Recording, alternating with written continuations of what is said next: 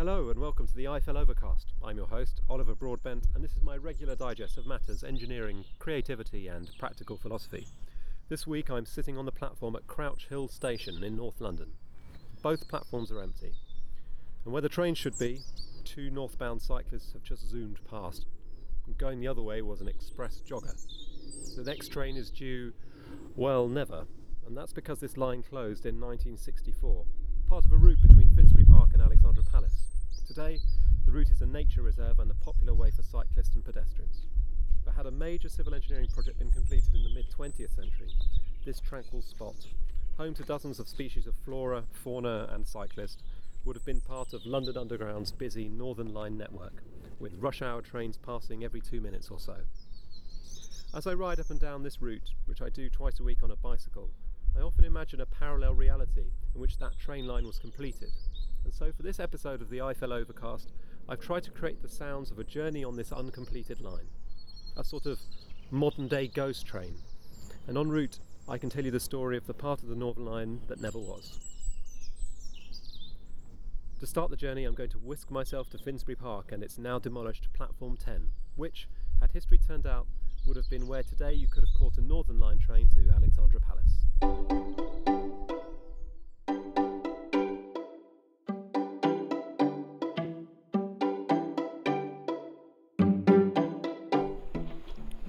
On platform 10 waiting for the next Northern Line train to Alexandra Palace. The line begins in Moorgate at the heart of the city. From there it heads up to Finsbury Park where I am today and then on to Alexandra Palace.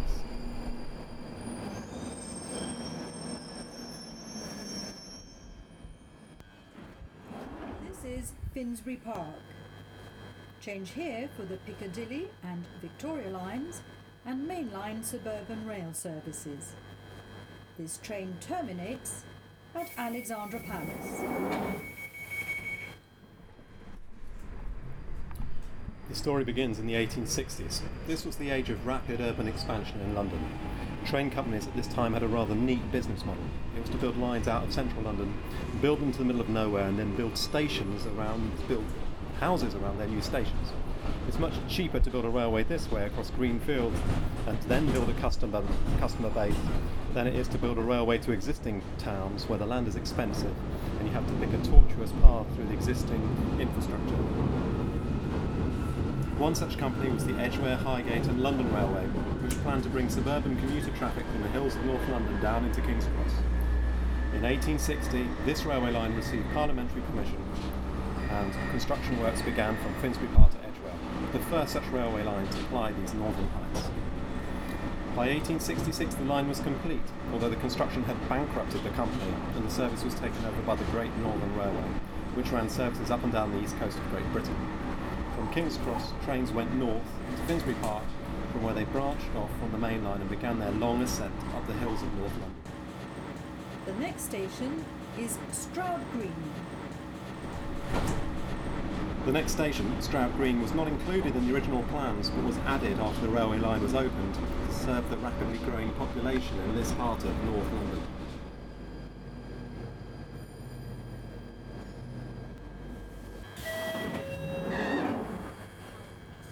This station is Stroud Green. This train terminates at Alexandra Palace.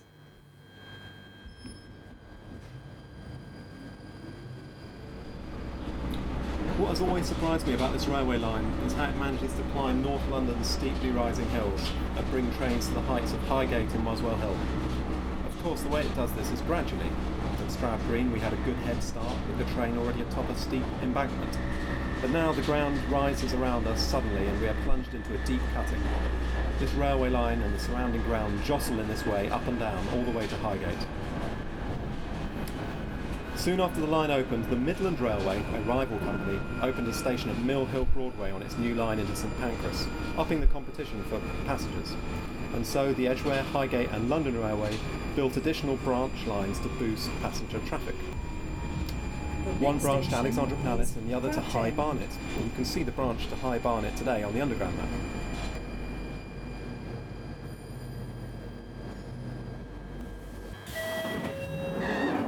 This station is Crouch End. This train terminates at Alexandra Palace.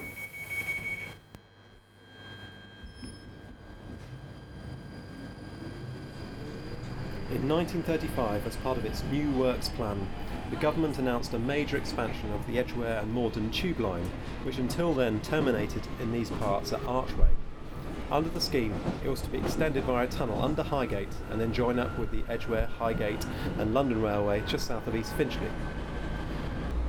There were to be two station levels at Highgate, one high level serving the line we're on, and one deep level underground serving the trains coming up from Archway.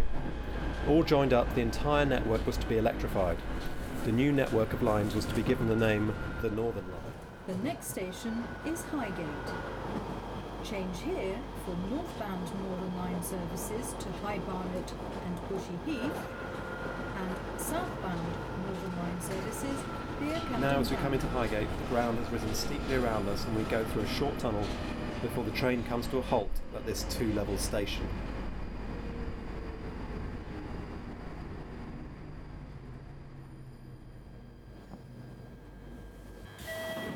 This station is Highgate, Alexandra Palace branch. Change here for Northern Line services to High Barnet and Bushey Heath, and southbound Northern Line services via Camden Town from platform 3. This train terminates at Alexandra Palace. Leaving Highgate, we pass through another short tunnel, and then we branch off the main line and start curving towards Alexandra Palace. In 1939, the new tunnel was built up from Archway, from the tube network in the south, and the whole lot was connected up. Electrification of the above ground branches began, but work stopped as a result of the Second World War. At that point, the branch line to High Barnet had been electrified, and the main line had been electrified also as far as Mill Hill East. But after the war, the introduction of the Green Belt, belt meant no further expansion of North London was allowed, and so there was no The need to build extensions of the Northern Line, and electrification work stopped. And so the route from Finsbury Park, where we started today, round to Alexandra Palace, where we're heading now, was never electrified.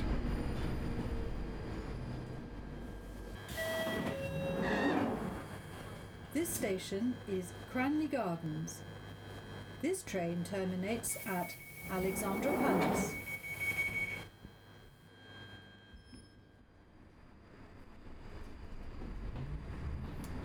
And so the sounds you hear today are those of an imaginary electric railway that was never built. Steam trains pulled passenger services up the route from Finsbury Park to Alexandra Palace until 1954, and then the branch from Highgate to Alexandra Palace was closed. Steam pulled goods trains continued to run from Finsbury Park up to Highgate until 1964, and these were also stopped. The rails were pulled up, and the route from Finsbury Park to Alexandra Palace was converted into the Parkland Walk, London's longest linear nature reserve. Today, the Parkland Walk is home to 22 species of butterfly, to hedgehogs, to bats, and a host of other fauna, and a splendid array of trees that have grown up close to the trackbed in the last 50 years. The next station is Muswell Hill. It is a popular walking and cycle route and is the means by which I tow my daughter to nursery each week in a cycle trailer.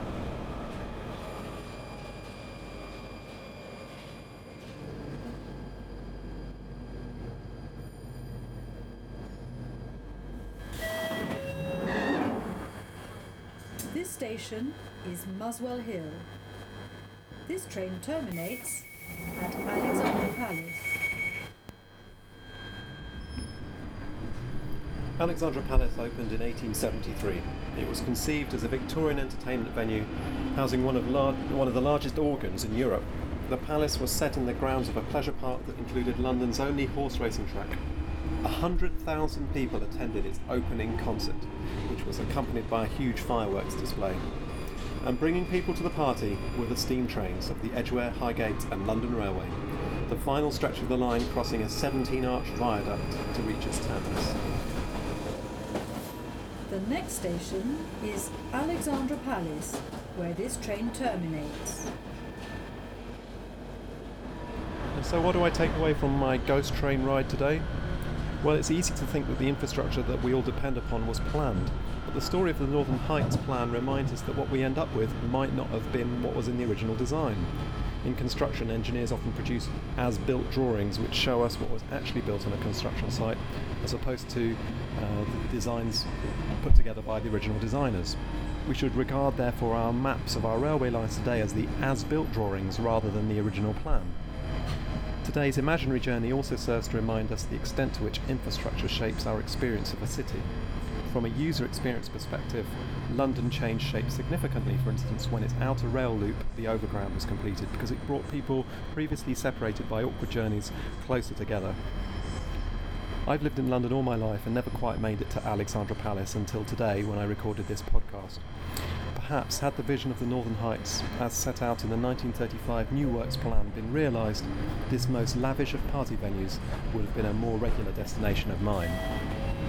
This station is Alexandra Palace, where this train terminates. Or change, please.